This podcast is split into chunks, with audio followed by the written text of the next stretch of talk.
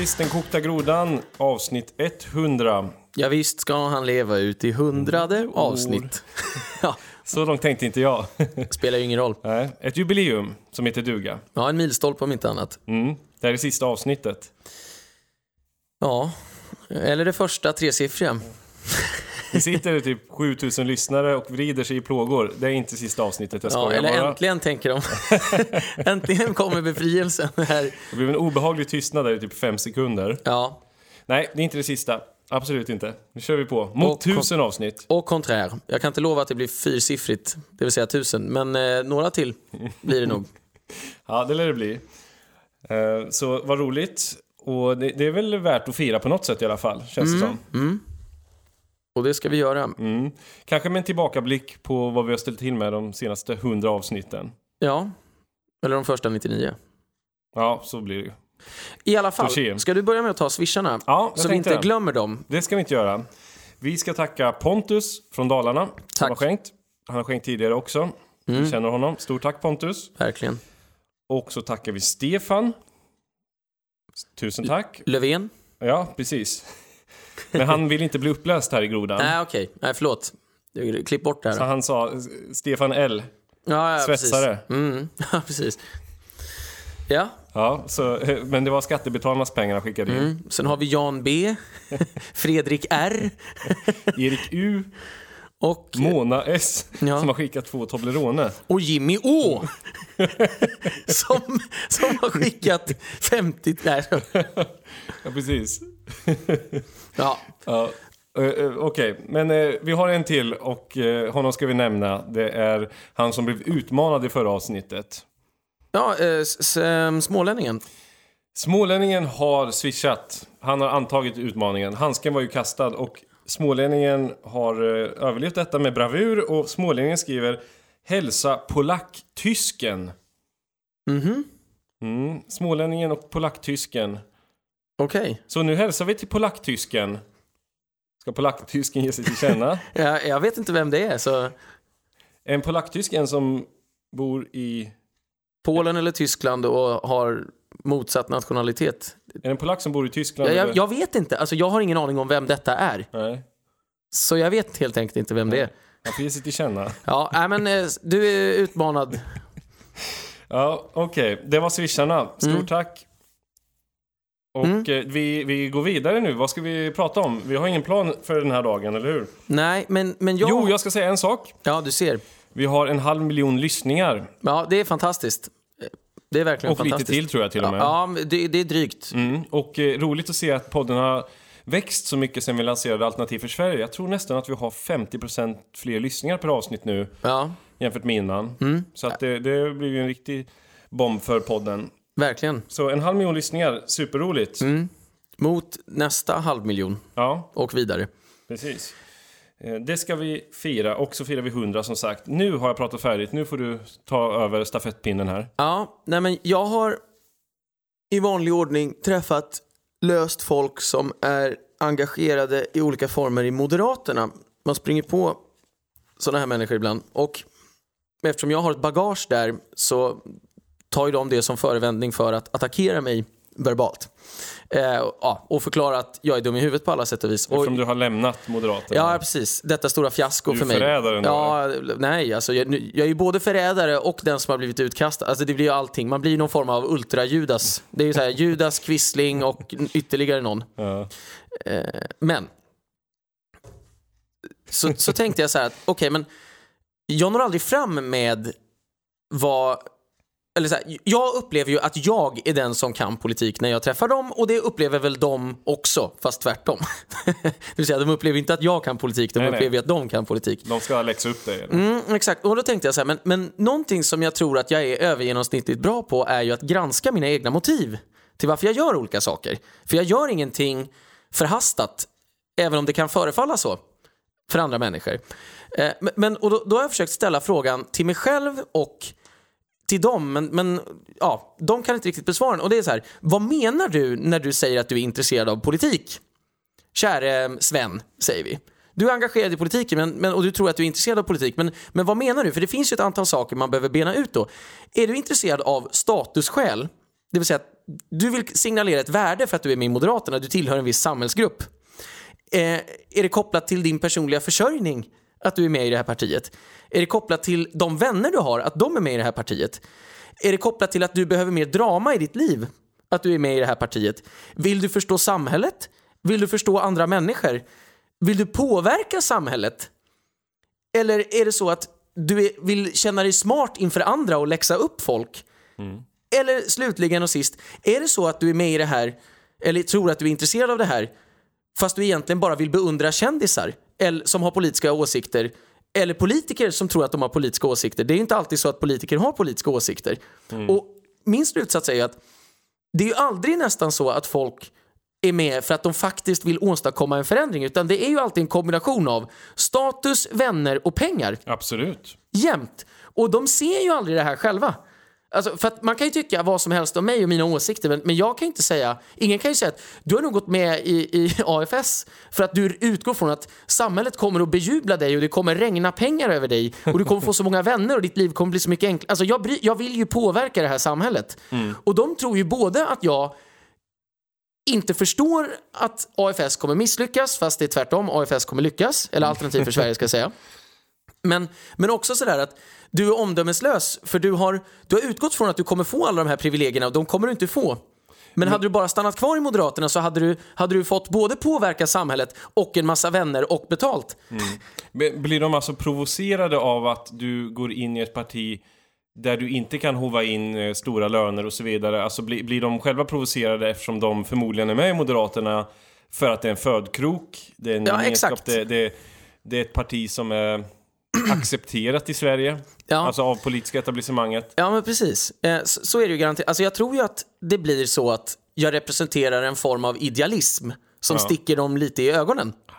För att de själva blir ju utmanade då att jag gör ju det här trots att det inte är fullt så opportunt som att vara med i Moderaterna. För det är ju ganska harmlöst att vara med i Moderaterna. Det är ju ingen som kommer kasta in en sten genom ditt fönster. Nej. Nu är det inte så man är med i Alternativ för Sverige heller. Men i alla fall, det, det finns ju en, en större stigmaskräck för de som, eller de som aktiverar sig i Alternativ för Sverige utgår ju från att det kan komma med en viss social kostnad. Jo, jo, alltså vi är ju ett hot mot etablissemanget. Exakt. Och, och det hotet kommer ju mötas av ett motstånd från etablissemanget. Det, det måste man ju inse. Exakt.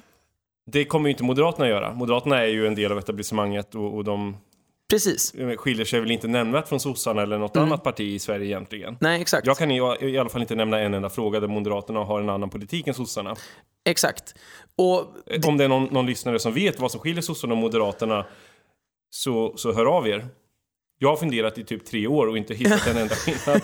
Nej, det är sant.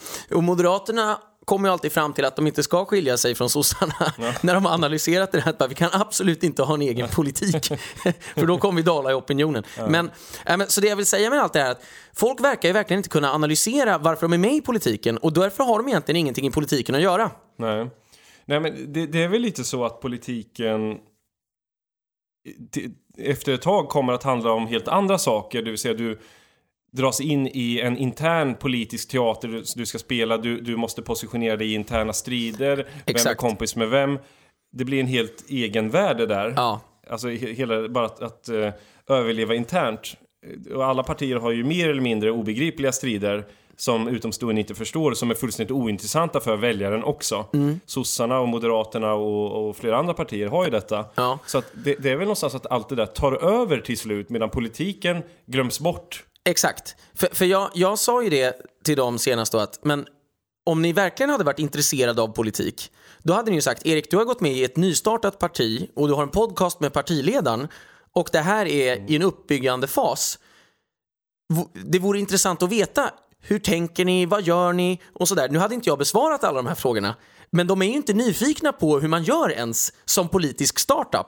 Nej, Nej och, alltså och, det, är- och det är bra vittnar ju om att ni är inte intresserade av politik för ni funderar inte kring kan man göra på något nytt sätt för att nå framgång på ett nytt sätt utan alla slutsatser de har är ju att best practice är etablerad, den som gör något nytt gör fel och är oseriös Mm. och vet inte vad den sysslar med och är därför dum i huvudet och kommer aldrig att lyckas med någonting. Nej, Och om det är någonting som är lika säkert som amen i kyrkan så är det att saker och ting utvecklas hela tiden och det finns alltid nya fascinerande grepp att ta. Lex Donald Trump, lex Brexit, allt det där som vi alltid återkommer till. Men, men det är väl symptomatiskt för de stora partierna i svensk politik att de konsekvent underskattar sin motståndare. Göran Persson underskattar Moderaterna 2004, 5, 6. Ja. Moderaterna och Alliansen underskattar de rödgröna till slut och, och, och du inser det när det är för sent va? Man underskattar Sverigedemokraterna, de kommer in i riksdagen. Precis. Eh, alltså är, är man stor etablerad så är det väldigt, väldigt vanligt att man ser sig själv som den dominanta spelaren som alltid har rätt och uppstickare, de, eh, de, de är inte intressanta, det är inget hot mot oss för vi är så stora och framgångsrika. Exakt. Och det, där, därför så, så försökte jag torgföra tesen att tycker ni aldrig att det är intressant att vända på gamla sanningar? Vi kanske har helt fel. För övrigt är det ju det som Per Schlingman alltid sa att man skulle göra. Alltså, låt, låt, utgå från att du har haft helt fel hela tiden. Vad ska du göra då? Och så försökte jag då leka med tanken att både sossarna och moderaterna har ju, bygger ju sina partier på att vi är stora. Ja. Men när ni inte är stora längre, för ni håller ju på att minska hela tiden, då kommer det här rasa ihop som ett korthus. Titta bara på sossarna i Nederländerna som gick från 23 till 5 procent eller någonting. Det, det, Absolut. det, alltså, Och det gick väldigt, väldigt fort. det gick oerhört fort, det gick för, för att till slut så märker alla det här är ett substanslöst parti och nu är de inte störst längre och det var ju det allting gick ut på. Och, och då sticker ju alla. Mm. För att, för, att, för att möjligheterna för alla opportunister och karriärister finns någon annanstans. Ja. Förslagsvis i partier med politik. Ja. Alltså det, det där är så typiskt att stora partier tror att, att eh, ja, men vi, vi är bra för att vi är stora. Jo, fast Alltså är det det enda existensberättigade? Är det därför vi ska rösta på er att ni är stora?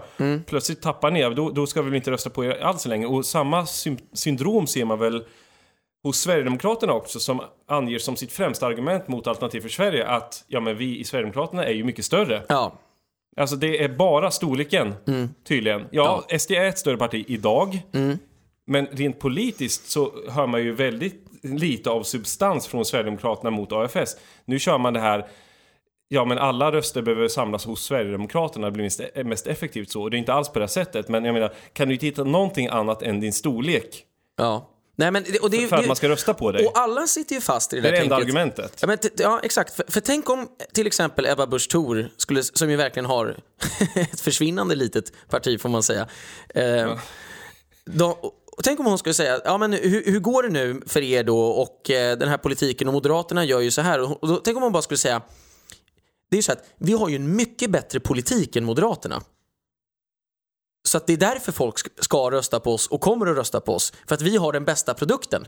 Istället så sitter ju hon fast i någon sorts paradigm där det är så här, ja vi är ett litet parti och därför kommer ingen rösta på oss. Så vi måste bli ett större parti så att folk börjar rösta på oss. Jag menar, ha en produkt som alla vill ha så kommer ju folk att rösta på er. Ja, men, men folk hoppar ju över hela politiken. Ja, alltså precis. Ni lär väl bli ett stort parti automatiskt om ni har en Ja. bra Ja, men det, är som Folkpartiet, de bytte ju namn till Liberalerna. Varför då? Ja, ingenting hände. Ingenting hände. Det var ju helt meningslöst. Nu har ni en ny logga. Mm, men har ju kvar Jaha. samma trötta partiledare, Ja, exakt. Jan Ja, men, Björklund. byt politik. Ja, nej, det, det hände ju absolut ingenting. Och Kristdemokraterna, de fällde ju decemberöverenskommelsen på pappret visserligen, men sen så fortsatte de inte det här momentumet, så att det, ingenting hände med dem heller. Exakt. Och de blev lite skraj där, Kristdemokraterna, så de har ju, har ju kompenserat det där genom att också inta, alltså befästa sin socialliberala inställning. Men det är en helt annan story det där. Men, men Kristdemokraterna, de... De höll ju på att bli Alliansens oppositionella parti Ja. på riktigt. Ja. Där. De hade ju kunnat bli det med Ebba Busch och sagt att nej men vi, vi kommer vara en blåslampa på övriga alliansen. Sen blev man ju inte det och då blev de lika meningslösa som de andra allianspartierna och nu är de kvar på 3% i opinionen. Men nog om Kristdemokraterna. Eh, vi sammanfattar det bara med att är man stor så är risken också betydligt större att du underskattar dina motståndare. Ja. Och, och det här, granska dina motiv. Vad är det som gör att du är intresserad av politik? Men hur många av dina gamla vänner i Moderaterna tycker någonting politiskt, alltså tror på någonting? Ja, Det börjar väl ändå någonstans på det här sättet? Alltså, få, när, när du går in i politiken, då har du väl en åsikt? Och sen Ja. försvinner det där, eller? Jo, absolut. Men, men de lär sig ju att tycka allt mindre hela tiden. Och till slut så blir det ju oseriöst att ha en konkret uppfattning som inte alla kan ställa sig bakom. Det, det är någon sorts inverterat Nordkorea-tänk. Att när alla tycker att något är radikalt och håller med om det, då kan vi tycka det. Ja, men då är det inte radikalt längre. Och då finns det ingen anledning att, det finns ingen anledning att tycka något som alla andra tycker. Då är det ju redan etablerat. Alltså politik handlar ju om ledarskap och gå före. Jag vill förändra. alltså, Men det är väl ett konstigt eh, klimat också att tycka saker i partier som, som hela tiden byter åsikt. Eh, Ja. al- Alltså med tanke på att sossarna och moderaterna byter politik hela tiden ja.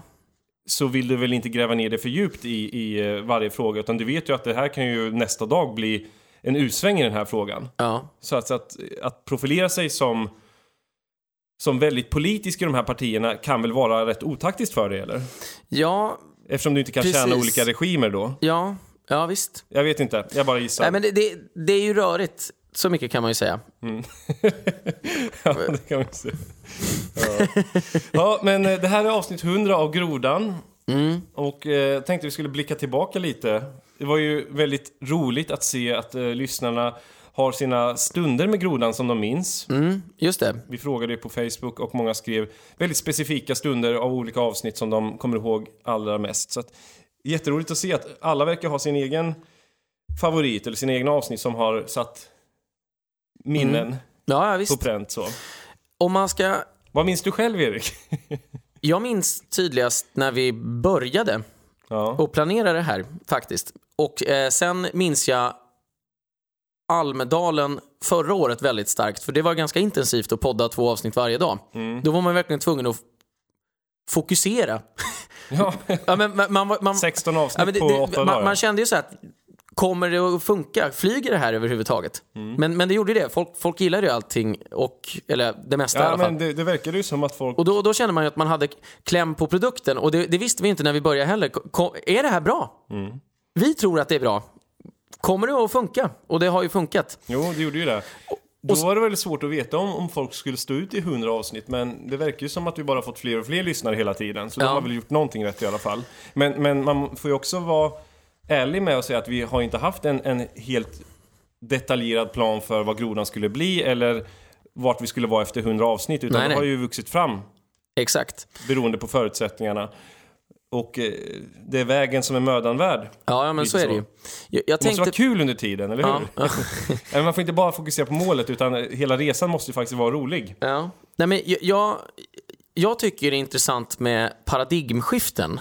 Och Man kan ju alltid säga att nu lever vi i en brytningstid, men, men jag hävdar ju att vi lever verkligen i en brytningstid nu på alla sätt och vis. Alltså politiskt, kulturellt, kanske ekonomiskt också om man verkligen ska grotta ner sig i bitcoin och, och sådana där saker.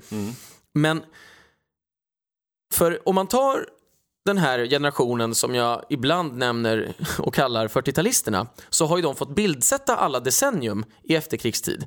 40-talet var så här, 50-talet, 60-talet, 70-talet, 90-talet och det finns ingen bild av 00-talet eller 10-talet. Och det är för att de har blivit gamla och trötta och de bryr sig inte om någonting längre för de styr hela samhället. De är på toppen. De är både pensionärer och de som har de bäst betalda jobben samtidigt. Men när vi om 20 De har år... gått i pension, men ändå inte. De syns mer än någonsin trots att de alla är över 70 år idag. Exakt. Och då, och då säger jag att det är så här att när, när, när de var unga på 60-talet så tyckte garanterat människor som var äldre, 40 år äldre, att 60-talet var ganska så här, ett, ett väldigt, väldigt behagligt decennium ekonomiskt och materiellt och, och nationen gick väldigt bra och sådär. Men att man hade en stökig ungdomsgeneration. Men de har ju, de har ju skrivit om 60-talet till att vara en revolutionär tid där frigörelse i alla möjliga tänkbara former. Och vi kommer ju, alltså, den kok, jag kan säga så här, den kokta grodan är i miniatyr berättelsen om 10-talet. Mm. Berättelsen om när den, det offentliga samtalet är så förlegat och urlakat och ointressant så att nya människor med nya och relevanta idéer hittar nya vägar att kommunicera dem och finner en politik, eh, en publik, inte en politik men också en politik i vårt fall, som är relevant och som vinner gehör och lyssnare. Alltså, och, och det här kan man ju, den kokta grodan är bara ett exempel. Det finns YouTube-kanaler, andra poddar. Hela alternativ Ja, allt det där. alltihop. Ehm, allt det där. Och, och, och det här tycker jag är ganska intressant för att jag tror att vi har prickat rätt. Ta bara en sån som Jordan Peterson som för fem år sedan hade blivit utskrattad som en obskyr professor som har en YouTube-kanal. Gud så oseriöst. Och idag är alla fascinerade och han har miljontals följare. Och till och med etablissemanget får, trots att de har försökt med 10-12 nazistförklaringar, ändå konstatera att Folk lyssnar på honom, han är relevant, han lyckas förklara samtiden, han lyckas förutspå sa- framtiden. Och det här är den nya tiden. Och det är mycket sånt där som händer nu. Och det här är det som sakta men säkert kortsluter och avvecklar det offentliga samtalet som är det officiella samtalet. DN, SvD, SVT, SR, allt det där. Det fanns nog en tid för tio år sedan när rasistbegreppet, rasistvapnet fungerade. Ja, För folk blev rädda. Mm. Jag blev kallad rasist, jag blev rädd, jag backar. Mm. Nu inser man i slutet här av 10-talet att det finns ingen makt i rasistbegreppet. Nej, det finns exakt. ingen anledning att vara rädd för det. exakt. Se det som en kvalitetsstämpel om du blir kallad rasist. Yes. Och när allt fler inser detta, att etablissemangets vapen är, vad vet jag, Obsoleta. ja, då är obsoleta, men, men det, det är så att säga, det är inte ens en slangbella. Nej, nej. Det är inte ett vapen, Det är inte en slangbella. uddlöst. en- Det är uddlöst. Ja, det är inte ens en vattenballong. Det är ingenting. Då drabbas ju etablissemanget av panik. Det vill säga, det är inte lika lätt att tysta människor längre idag Mm. som det var förr. Jordan Peterson blir kallad rasist. USAs president Donald Trump Ja, ja, har blivit kallad rasist i flera års tid nu. Det här biter inte längre. Nej, och jag, jag skulle säga att Och, och det är otroligt intressant att se hur, eh, hur etablissemanget blir allt mer desperat. För de har ju varit vana vid att människor har rättat in sig i ledet för, för ganska enkla, alltså så här, ja men vi kallar honom rasist och det här ger dig makt över mig, lite det tänket va. Ja. Det gör det inte längre och det inser vi alla. Nej, men det, det är som att Så- etablissemanget sitter i en roddbåt på ett stormigt hav som tidigare har varit lugnt och de har kunnat ro ganska, i ganska maklig takt. Mm. Men plötsligt har det blivit storm och deras åror är utbytta mot såna här pinnar som man äter sushi med ungefär. Att hur, mycket, hur, hur aggressivt vi än vevar med armarna så händer ingenting. Stormen blir bara starkare och starkare och vi kommer ingen vart Mm. på det här havet. Ingenting biter längre. Nej. Tro, tror jag. Och, och jag ska gå steget längre och säga att att bli kallad rasist är ju nästan en synonym till att få en kvalitetsstämpel. Och det skulle man kunna säga till en journalist eller till en annan partiledare eller någonting. Att jag är glad över att du kallar mig rasist. För det betyder att jag har substans. För rasistbegreppet i sig är fullkomligt innehållslöst idag. Jag hade varit mer orolig om du tyckte att jag skulle få Nobels fredspris. Eller om du tyckte att jag skulle sitta i Svenska Akademin. Eller om, om Peter Wolodarski skrev en krönika som gick ut på att jag var välavvägd och balanserad. Det skulle innebära att jag var fullkomligt ointressant och helt substanslös. Europeiska unionen fick ju fredspriset för några år sedan. Exakt. Och, och Obama fick det skapat första splittring. året. Precis. och EU då som har slitit sönder en tidigare fredlig kontinent och gjort europeiska nationer ovänner med varandra Ja. i efterdyningarna av den vårdslösa politik som Europeiska unionen har fört med en globalistisk agenda över hela Europa. Som har fått Nord och Sydeuropa att, eh, att eh, ligga i någon slags fejd med varandra. Väldigt, väldigt destruktivt. Ja. Det är bara att titta hur det ser ut i många europeiska länder. Det är upplopp, det är eh, ekonomisk kris och sen får du fredspriset för detta. Ja. Så att det, det, där och då upphör ju all form av legitimitet med, med fredspriset. Ja. priset. Eh, vi får se förut om, om Pascalido startar sin nya akademi. Du såg det va? Ja, ja visst. Nej, men, Fast frågan är om det kan bli så mycket sämre än den vi har nu. Alltså det, ja, precis. Ja, men, jag vet inte. ja, jag vet inte. Men det är väl egentligen, jag menar Svenska Akademins förfall beror väl på att man har tillåtit sig bli en del av sin samtid. Alltså Svenska Akademin har väl försökt moderniseras hela tiden och Ja, ja, eh, visst. man har inte varit en fyrbåk mot det moderna samhället. Nej. Institutioner som försöker anpassa sig och bli en del av det moderna samhället förlorar ofta på det, alltså den här typen av traditionella institutioner. Har svensk, anledningen till att Svenska kyrkan har tappat, vad är det, en miljon medlemmar? Ja, ja, en halv miljon medlemmar. det är ju inte för att de är för konservativa. Nej, nej, nej, tvärtom. Men de drar alltid en slutsats, men nu ska vi förnya oss ännu mer, ännu mer kulturmarxism. Ja, ja visst. Men det är, Det är ungefär, därför folk drar. det är ungefär som att säga, nu lämnar folk kyrkan för folk är inte kristna. Då måste vi bli mindre kristna så att folk kommer tillbaka. Ja, men tvärtom. ja, men så- Alltså, ni ska ju inte urvattna eran produkt, utan ni ska ju ägna er åt mission Mm. i sådana fall. Ja, men om jag vill vara med i en kulturmarxistisk organisation så finns det väl tusen andra sådana. Ja. Nej, men det, Som det är är som om du skulle säga det är för få kulturmarxister i Alternativ för Sverige. Vi måste bli kultur, mer kulturmarxistiska. Ja, men vi vill ju inte ha kulturmarxister ens i Sverige. Varför skulle vi vilja ha dem i vårt parti? Nej, Vem vågar stå upp för sina ideal i en tid, alltså, och inte anpassa sig efter et- etablissemanget? Det, det är väl det intressanta. Det är dags att bryta för halvtid här och eh, 100 års, 100 årsjubileet. Ja, ja visst. 100 avsnittsjubileet. Eh, Du hade en, en fräsig låt. Stureplan med Irma, eller av Irma. Då kör vi den.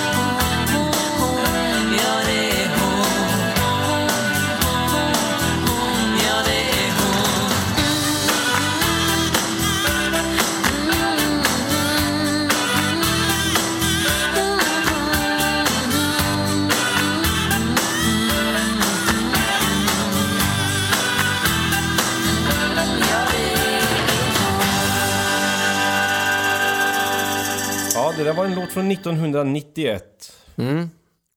Han åker sin spårvagn och tittar på tjejen. Ja, exakt. Det är väl ungefär senast som etablissemanget hade lite koll på samhället. 91. Ja, men 90-talskrisen Ja, strax innan. Ny Demokrati kom in 1991. Ja. Eller hur?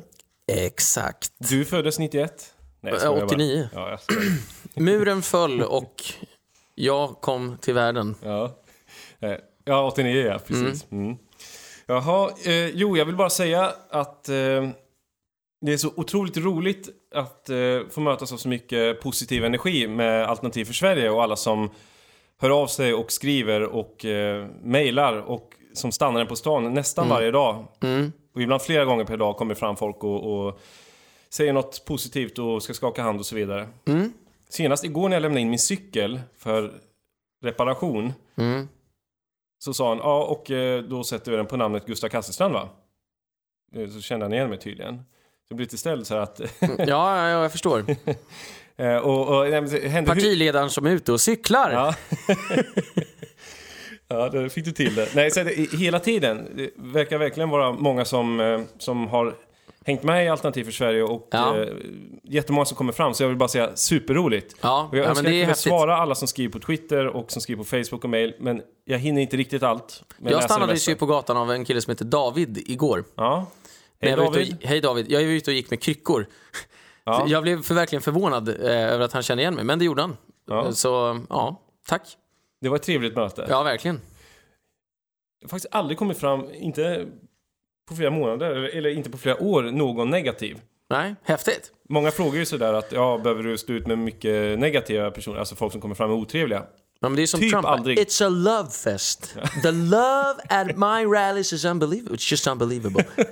Han sagt så? Ja, jämt. Ja, Kärleksfesten bara, AFS. det är alltid bara, Mr Trump, there's so much hate. Bara, and love. Mm. Mention the love, Chris. You have to mention love.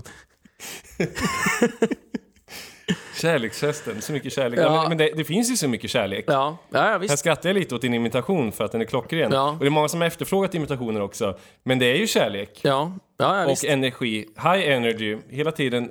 Ha roligt, det är möjligt. Nu Mm. kör vi framåt med AFS. Inget blame game, ingenting gräva ner sig i skyttegrav utan bara framåt, framåt, framåt hela tiden. Mm. Attack, attack, attack. Så jag har inte varit med om någon hittills som eh, har kommit fram och varit otrevlig. Och eftersom jag säger det här nu så kommer det förmodligen vara någon som kommer fram snart. Men det bryr jag mig inte om. Nej, men det där är intressant för att alla människor som jag har sett som har varit en del av offentligheten men närt någon form av kontroversiella åsikter eller ägnat sig åt något sånt, Ian Wachtmeister eller Donald Trump eller ta vem du vill, Jan Stenbeck, alla får alltid frågan, det måste ju vara oerhört jobbigt för dig, men alla säger att folk är jättesnälla. Mm. Det, det är bara ni som tror att alla tycker som ni. De flesta tycker inte som ni, de tycker som vi. Absolut. Ja men så, så är det ju. Alltså, folk är trevliga och snälla. Sen finns det ju alltid något rötägg. Ja, det Men, men det är en någon, men försvinnande promille. de är inte många de som utgör ekoetablissemanget i Sverige. Exakt. Men de är högljudda. Mm. Det är en mycket, mycket liten klick i det stora sammanhanget. Mm, Det är en promille som tillhör det vänsterextrema etablissemanget i Sverige. Ja. Det är ytterst få som, som, som hyser genuint fientliga åsikter mot invandringskritiker i Sverige. Ja, ja, så, ja men absolut. Alltså, de flesta i Miljöpartiet bryr sig ju inte ens. nej, nej, nej, inte alls. Det finns några stycken, men jag menar, det, de- de är inte så många. Ja. Så att det, det måste man tänka på. Och allting rullar på med Alternativ för Sverige. Jag förstår att det är många som vill, vill höra om Alternativ för Sverige här och jag vill också prata lite om Alternativ för Sverige så vi försöker att, att kombinera allting här i grodan. Dels groddiskussioner, Moderaterna, Alternativ för Sverige. Det rullar på hela tiden. Jag håller på att lansera min videoblogg. Jag har fått ut det första avsnittet nu. Det kommer komma flera gånger i veckan korta filmer med mig där jag, där jag talar direkt på ett ofiltrerat sätt till, till alla tittare. Mm, till skillnad från här då. Ja, precis. Du filtrerar ju allt det här. Nej, Ja. till skillnad från, från lögnmedia, där du hela tiden får ditt budskap filtrerat. Ja. Det är inte oviktigt att synas i media, det är också viktigt. Men det budskapet är alltid filtrerat på något sätt. Ja. Det är ju inte bara Alternativ för Sverige, utan Till skillnad från, från din egen kanal där du helt tanklöst talar timma ut och timma in. talar Helt of, ofiltrerat. Men det är nästan ofiltrerat. men vi klipper ju ja, ingenting jag i grodan. Jag raljerar lite. Ja, men vi klipper ju inget i grodan. Nej. De flesta poddar sitter ju och klipper bort det mesta av vad de säger. Mm. Men, men det är ju nästan alltid positivt, för de säger ju inget i alla fall. Nej, det är visserligen sant. För att det ska bli uthärdligt Ja. så får de göra det. Jag var med i en podcast med eh, Karl-Anders Lindahl, Nytt 24. Mm. Och eh, det blev mest lyssnade avsnittet av alla efter en dag. Och då har han ändå haft med en massa ministrar och så vidare. Men de är ju ointressanta för de vågar ju inte tala fritt heller. För han har haft med flera ministrar, partiledare, men de är manusbundna och inte autentiska. Så att det är ingen som orkar lyssna på det i alla fall. För att du, du kommer inte riktigt personen in på skinnet. För, för du är rädd att, att göra bort dig. Jag försöker ju alltid att vara så autentisk som möjligt. Ja, Prata om vad jag tycker och tänker. Och jag tror att det verkar gå hem hos, hos eh, väljare och lyssnare och allt vad det kan vara att eh, man faktiskt är genuin. absolut. Eh, som jag sa till dig vid något annat tillfälle så är det ju väldigt märkligt att folk säger att nu när jag inte är aktiv i politiken längre så kan jag ju vara lite mer radikal eller säga som det är eller vad jag tycker. Det, det är ju en oerhört Som märklig... Lars Leijonborg som Ja, har men- skrivit sin meningslösa Ja, det- biografi. Ja, kommer du inte läsa den och lära dig något eller? Ja, det, nej, jag kommer inte läsa den men framförallt kommer jag inte lära mig något. Allt. Nu avslöjar jag att ja, men det är ingen som bryr sig längre. Nej, exakt. Det var ju, det var, när du var... när du hade chansen att vara relevant så var du irrelevant. Eh, Och nu när du hade chansen att vara irrelevant så försökte du vara relevant. ja, men, det, det blir ju så någonstans. Va- varför ska du skriva en bok nu? Ja, vad är det som gör att människor går in i politiken med, med inställningen att jag ska säga så lite som möjligt och vara så robotisk som möjligt? Och sen efter politiken, då ska jag säga vad jag egentligen tyckte. Ja. Nej, men det, det är ungefär som att... Till och med Anders Borg, han gjorde också Ja, samma det- sak. det- det går jag var går inte- kritisk mot invandringen. Jag tyckte det var dumt. Vi borde ha gått på hårdare i arbetsmarknadsfrågor om LAS och så vidare. Jo, men du var ju faktiskt minister i åtta års tid. Ja, Nej, men, ja, men det, också, det finns ju aldrig någon politiker som, som säger men jag sa ju allt jag tyckte när jag var aktiv i politiken. Nu har jag ju lämnat politiken. Ja, ja, ja, ja, visst, klart jag har en massa åsikter men jag gör något annat. Utan det, är ju- alla de här ska ju bli kommentatorer direkt. Ja. Nu, nu kan jag ju sitta här och Göran Persson. Ja, ja, men, så ska jag berätta hur precis allting funkar, trots att han inte vet hur någonting funkar. Nej, nej, visst. Ja, men, ja, det, det blir, det blir ju så märkligt. uppfostra folk. Ja, ja, så är det. Ja. Eh, Jag var för övrigt med i en podd häromdagen med Kristoffer Appelqvist. Mhm. Vet du om det är? Ja, den här komikern från Skåne. Du sa komiker så att man verkligen kunde höra citationstecken. Ja, men äh, ni förstår ju själva hur rolig han är. Ja, jag var med han och hans eh, vän som driver en podcast som heter Synfält framåt. Den eh, kommer sändas någon gång nu den här veckan som, som kommer. Okej. Eh, det blev inte alltid jättebra stämning, men det spårade inte ur helt. Jag Nej. lyssnade på deras avsnitt med Katarina Janouch och det var, det var, det var... De avbröt varandra till höger och vänster. Det var absolut inte, inte ett lättlyssnat avsnitt på det här sättet. Men eh, det blev väl, blev väl bra. De är ju uttalat liberala. Uttalat invandringskritiska Det- om man säger så. Eh, Alltså kritiska mot invandringskritiker. Ja, okej. Men, men, Alltså, men det, det där är ju väldigt märkligt att... Nu, nu förutsätter jag att din intervju inte var så, men om man tar Katarina Janouch, som ju ändå är lättkränkt i offentligheten, så är det ju så att de sitter ju där och käbblar kring varför kommer inte du in och möter mig i en konsensus kring vad jag tycker, tycker hon, och de tycker likadant. Och så blir det ett meningslöst tjafs istället för att man bara säger, men det är ju så att jag har en välgrundad uppfattning och antingen så ansluter du dig till min uppfattning eller så gör du inte det. Men jag kommer inte att anpassa mig efter vad du tycker. Jag är inte här för att komma överens med dig, utan jag är här för att övertyga dig, liksom alla andra, om att min välgrundade uppfattning borde vara din välgrundade uppfattning. Mm, exakt. Det, det där är ju så enkelt egentligen att eh, du ska ju ändå få ut ditt budskap. Du ska ju inte sitta och bli polare med allt och alla. Nu Exakt. säger jag ingenting om Katarina Janouch. Jag, jag, jag tycker att... eh, alltså, Många bäckar små. Samtalet var bara olyckligt kan man säga, som jag lyssnade på mellan, mellan dem och Janouch. Men, men poängen med, med all form av kommunikation måste ju vara att övertyga de som Ja. tar del av kommunikationen, eller hur? Mm. Att opinionsbilda. Eh, inte att eh, sitta och ha en mysig pratstund eller att beklaga sig över att det är tråkigt debattklimat, utan vi måste ju faktiskt få någonting gjort också. Mm. Och eh, man kan inte vara beroende av andras acceptans för sin egen lycka i livet. Mm. Det gäller ju politiken och allt annat. Utan du kan ju inte gå runt och, och vara ledsen eller kränkt över att någon annan tycker att du är, vad vet jag, rasist eller eh, dum i huvudet eller liknande. Utan ja, så här, det står dig absolut fritt att tycka och tänka detta. Men Mm. Ja, jag men- har ja, viktigare men- saker för mig än att gå runt och vara kränkt. Kopplat till det vi snackade om i första halvlek så ska jag säga att det skulle vara intressant att veta vad är det som driver Katarina Janouch? Varför är du intresserad av politik? Och jag tror säkert att hon har eh, goda intentioner. Men det är ju också så att hon är känslostyrd så tillvida att hon är ju verkligen, blir verkligen kränkt och provocerad av att hon möts av mothugg egentligen. Och, och då borde man ju säga, men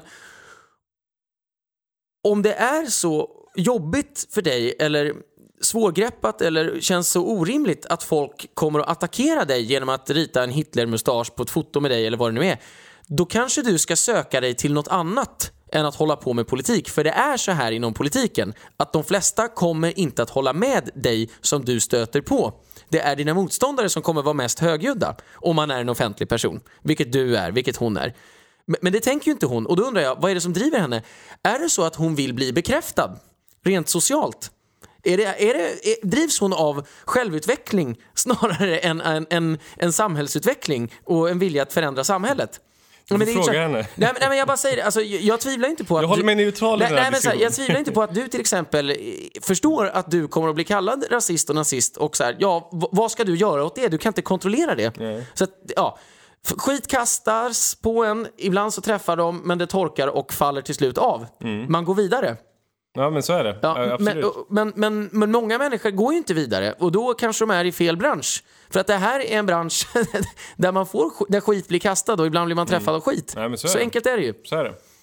Det, det tillhör väl spelreglerna på något sätt. Sen kan man tycka vad man vill om det, men så är Exakt.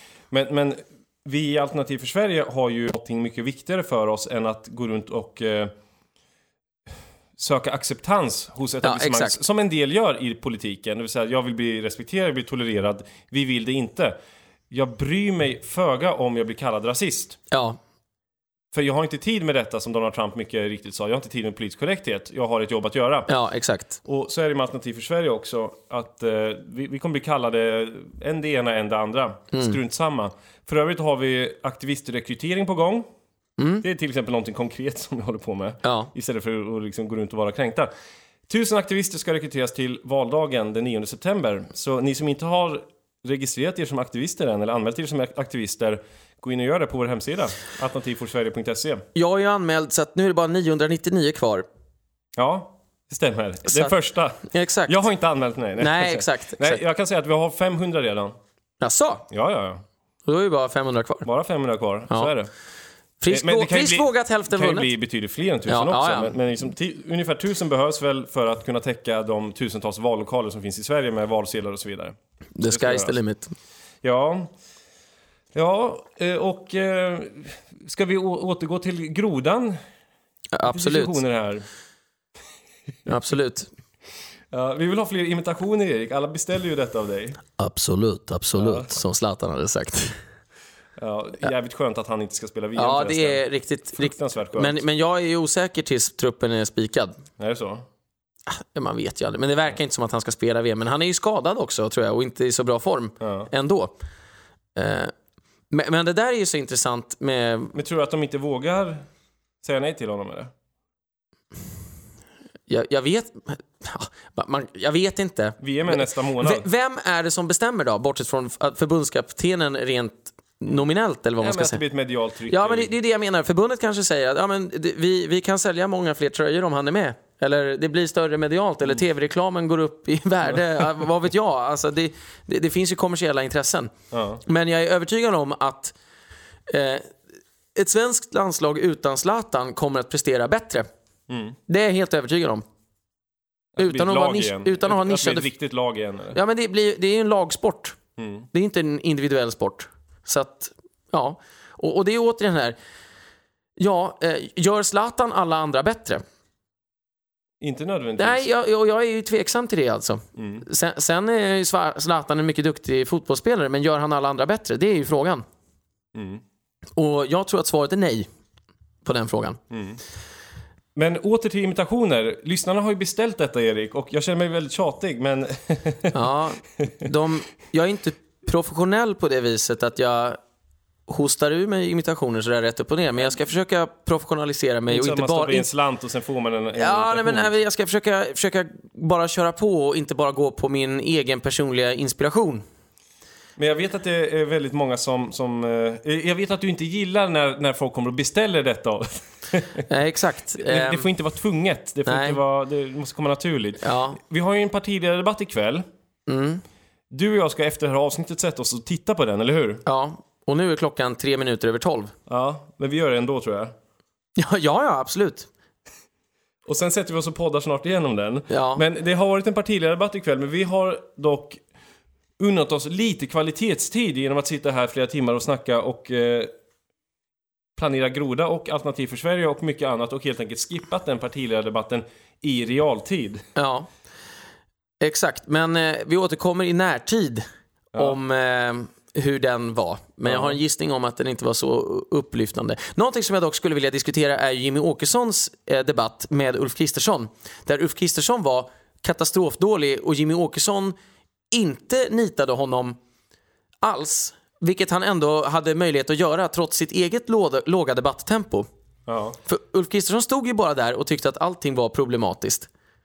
Med Sverigedemokraterna. Ja, men han kommer ju inte framåt. Han står ju också bara och stampar hela Ja, tiden. ja exakt. Och, och det, det är ju oerhört märkligt. Eh, och Jimmy Åkesson fick ju faktiskt in en bra grej. Han sa att om Nord och Sydkorea kan mötas och samtala borde ju vi kunna mötas och samtala. Då borde väl SD kunna prata med sitt eget ungdomsförbund. Ja.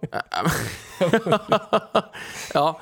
Nej men det är oerhört tråkigt. Och apropå att det är tråkigt så är det oerhört märkligt att sossarna först låter 9000 ensamkommande flyktingbarn stanna och sen dagen efter skriver Löfven en... Ensamkommande flyktingbarn. Ja men bara det är ju så larvigt. Men så, dagen Har du gått med i skriver... Miljöpartiet eller? Ja, nej men de... Dagen efter så går de ut med en debattartikel och säger att vi måste minska invandringen. Ja, men, Igår Ja, ja. beviljade ju Helt- 9000. Det- Och, och Moderaterna sitter och säger att dra tillbaka det här förslaget. Ja, men ni själva ska ju koalera med Centerpartiet. Ja, och ni fäller inte regeringen. Vad är detta? Alltså, och, och det, det är inte så att... Men alltså, det här är ju hästskojare. Ja, ja, eller fullständigt. politiska mytomaner, du kallar det vad du vill. Men, men jag tycker det där är ett klockrent exempel för att rent konkret, okej, 9000 afghaner får uppehållstillstånd i Sverige. Ja. Dagen efter, vi ska minska invandringen. Nu är det en hård invandringspolitik som gäller. EUs miniminivå sägs vi ha legat på i flera år trots att vi har fler asylsökande än något annat nordiskt land. Fem gånger så många asylsökande som det nordiska land som tar emot näst flest asylsökande. Det är väl tydligen EUs miniminivå att vi, vi tar emot flest i hela Norden. Hur fan går det ihop? Om vi inte ens ligger på Nordens miniminivå. Men, så det, allt det där är bara rappakalja. Men, men rent konkret, hur går det ihop? Ja. Jag frågar dig, alltså, är det valfläsket bara eller? Ja, nej men så här, jag säger samma sak som jag sa om Svenska Akademin. Eh, det är inte obegripligt, utan det finns ingenting att begripa. Det, är det, de, de är, det här är ju förvirrade människor, men de tror ju att det de gör är superavancerat, men det är bara ovanligt korkat alltihop. Och på det temat så har jag en konkret fråga som inte kan eller kommer att besvaras av alla människor som sympatiserar med eller jobbar för eller röstar på Moderaterna. Och det är ju, ni kritiserar den här regeringen eh, och ni fäller den inte, men det har jag redan tjatat om. Men då ska jag säga så här. Alla är ju överens om att det här är den sämsta regeringen Sverige någonsin har haft. Som har ställt till med oerhört mycket skada. Och jag undrar ju, Jag tror fan att jag tycker första platsen tas av Reinfeldt alltså. Ja, okej, men, men den här är ju ovanligt inkompetent. Alltså. Ja, är, precis. Den är så här, inkompetent på ett annat här, sätt. Absolut. Om, om man säger så här, den politiska farsen har aldrig varit så här iögonfallande eller patetisk. Nej, alltså, det är grader i helvetet, absolut. Och, och de är dåliga på olika sätt kan man ju säga. Men, men, men då undrar jag, om ni inte fäller en regering som är så här dålig och som begår så många misstag och vi har Dan Eliasson och vi har hur många skandaler som helst och märkliga budskap och miljöpartister som ruinerar hela samhället. Då undrar jag så här, vad krävs för att ni ska fälla en regering? Hur dålig måste en regering vara för att ni ska fälla den? Ja, jag, förstår inte, jag förstår inte vad sossarna ska göra som gör att ni säger det här går inte längre. Och jag kan berätta för er att ni kommer aldrig att nå den punkten när ni säger det här går inte längre. Nej, För nej, att ni absolut. sitter fast i det här spelet som är ett spel mot ett mål för sossarna, det vill säga de sitter kvar vad de än gör. Mm. För ni hittar alltid en anledning till att inte göra någonting med förevändningen att det är så avancerat med politik så att nu måste vi ha ett vuxet samtal. Då kan man inte bara avsätta en regering som man inte sympatiserar Mm. med överhuvudtaget, utan först måste vi hålla med dem. Fram, alltså, vad, vad vill du komma alltså, till? Det där är ju ett... eh, Och, jag vill sammanfatta hela... kanske inte avsnittet, men, men jag vill sammanfatta... Vi kan väl avsluta på det här sättet att... Det finns alltid någon jäkla korkad anledning som kan låta rationell till att nu är det bästa att inte göra någonting, nu är det bästa att gå på taktisk reträtt. Exakt. Men när du har gått i taktisk reträtt gång efter annan så börjar man ju fråga sig till slut, ska vi alltid ha taktisk reträtt? Hela tiden. Och det finns alltid människor som kommer säga att "Ja, men gör ingenting, det kommer inte fungera, det är bäst att sitta still i båten. För att eh, eh, de finns överallt och när de får eh, överhanden, Ja. som i Moderaterna och Alliansen, då är det ju direkt farligt. Ja, exakt. Och, och vad man än gör i, i livet eller i politiken och så vidare så finns ju de personer som säger att det kommer inte att fungera. Nej, men taktik sammanfattas ju egentligen med principen ett steg bakåt nu, två steg framåt sen. Men det avgörande för att det taktiska ska vara briljant är ju att vi gör ingenting nu för att få ut ännu mer eller dubbelt så stor effekt av samma åtgärd om en liten stund vid ett givet tillfälle. Men de får ju ut noll effekt. De får ut mindre effekt. Vad, vad är det så här, ja, ni, ni, ni, ni fäller inte regeringen nu som just släppte in 9000 pers till fast ni vill minska invandringen och regeringen säger också att den vill minska invandringen för att säga nej till att 7000 personer ska komma om ett halvår eller vad då? Det är mycket mer effektfullt att säga nej till 9000 pers nu. Men, men, men det är ju alltid taktisk reträtt och det är ju för att de tror ju att taktik alltså slår handling. Men handling slår icke-handling. Ja, så är det. Så är det. Ja, så enkelt är det. Handling talar starkare än ord. Ja, men alla gånger i veckan. Och nu kan de inte ens formulera sig längre, de här politikerna. Och det är därför de håller på att städas ut. Av oss, bland annat. Det får bli de sista visdomsorden i det hundrade avsnittet av Den kokta grodan. Ja, Och håll i er, för snart kommer avsnitt 101 också. ciao.